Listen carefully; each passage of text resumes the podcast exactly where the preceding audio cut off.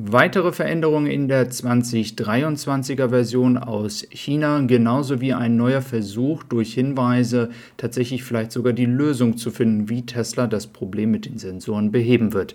Also starten wir als allererstes rein mit den Neuigkeiten aus China, denn der gut informierte Chris Cheng teilt uns heute mit, dass entsprechend in der Model Y-Variante, die in China hergestellt wird, ähm, dann auch tatsächlich eine Änderung bei den Sitzen stattfinden wird.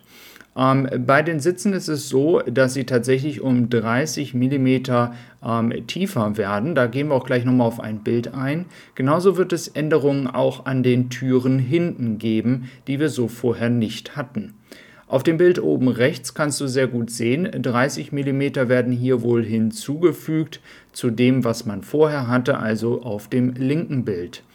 Ist das etwas, was dir gefällt? Lass mal gerne einen Kommentar da, ob du es gut findest, dass diese 30 mm ähm, hier hinzugefügt werden. Ein weiterer Aspekt ist natürlich auch noch die Tür. Wir haben ja eine Möglichkeit in vorne auf der Beifahrer- und der Fahrerseite entsprechend hier natürlich dann ähm, die Tür, wenn es kein Strom und nichts mehr gibt, auch im Notfall zu öffnen. Dieses ist natürlich sehr, sehr wichtig, aber Tesla hat es in der Vergangenheit nicht an den hinteren Türen gehabt. Und ich veranschauliche dir das nochmal in einem Bild, ähm, denn es gibt tatsächlich ja hier diese Möglichkeit der sogenannten Emergency Release ähm, sodass man entsprechend die Tür aufmachen kann. Dieses soll jetzt auch an den hinteren Türen kommen. Inwieweit man das aber dann in Bezug auf die Kinder dann steuern kann, damit natürlich nicht die Kinder diese ähm, Tür so öffnen. Ähm, das müssen wir noch abwarten. Ich bin mir sicher, dass es hier auch eine weitere ähm, Funktion geben wird, ähm, dass man das dann äh, sicher alles gestalten kann. Wir sehen also, dass Tesla seitdem am 1. Oktober bzw. in der ersten Oktoberwoche ja dann auch bekannt gegeben worden ist, dass die 2023er Version produziert wird, dass jetzt immer mehr Details rauskommen, wo es Veränderungen gibt.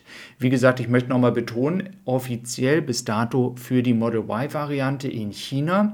Nur man wird keine zwei verschiedenen Model Y-Varianten bauen, die eine für Europa und die andere für China. Das heißt, wenn du ein Auto aus China bekommst in den nächsten Wochen, dann könnte dieses Update schon dabei sein.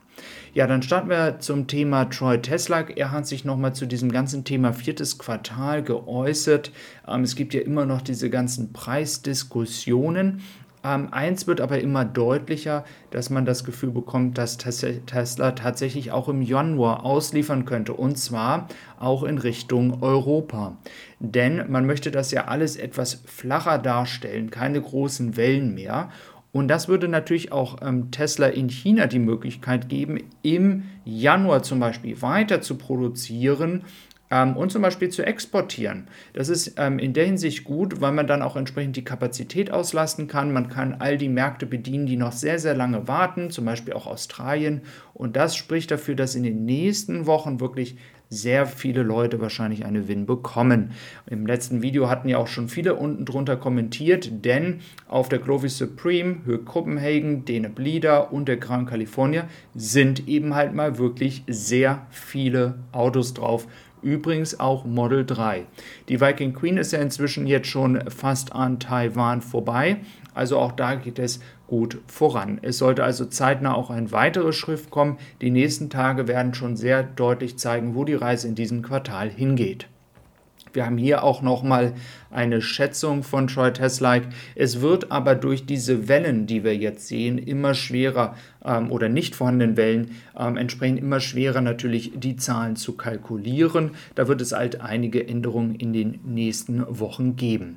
Ja, wir sehen, die Produktion läuft hier ganz normal weiter. Und jetzt möchte ich auch nochmal auf das Thema Sensoren zu sprechen kommen. Denn bei den Sensoren gibt es ja hier eine festgelegte Fläche. Das heißt, Tesla weiß vom Winkel der Kamera von oben, bis wohin die Kamera eine Sicht hat. Und diese Distanz von dem Moment, wo die Sicht anfängt, bis zu dem Moment, wo das Auto beginnt, das ist ja eine festgelegte Distanz.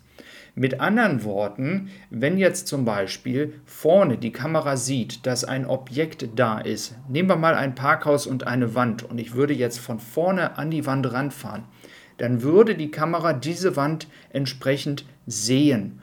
Und in dem Moment, wo sie sie sieht, weiß ja das Auto, es sind genau drei Feet, also in diesem Fall ist das jetzt diese Einheit hier, drei Feet, ähm, die ich jetzt noch zur Wand habe.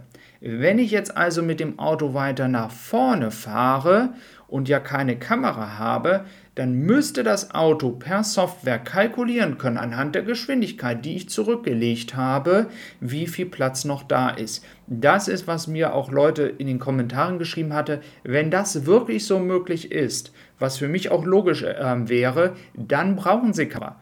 Und dann müsste es wirklich auch nur ein Software-Update geben, welches genau diese Distanz, die man ja mit dem Auto dann zurücklegt, nicht in Kilometern, aber in Zentimetern und äh, Metern, das müsste dann entsprechend einfach nur gemessen werden.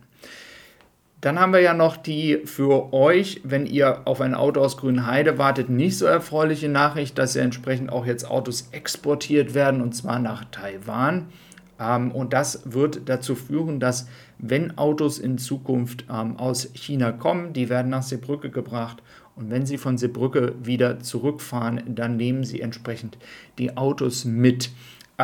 Ich bin selber immer noch der Meinung, dass Tesla sich hier keinen Gefallen tut. Sie hätten jetzt auch mit Taiwan noch warten können.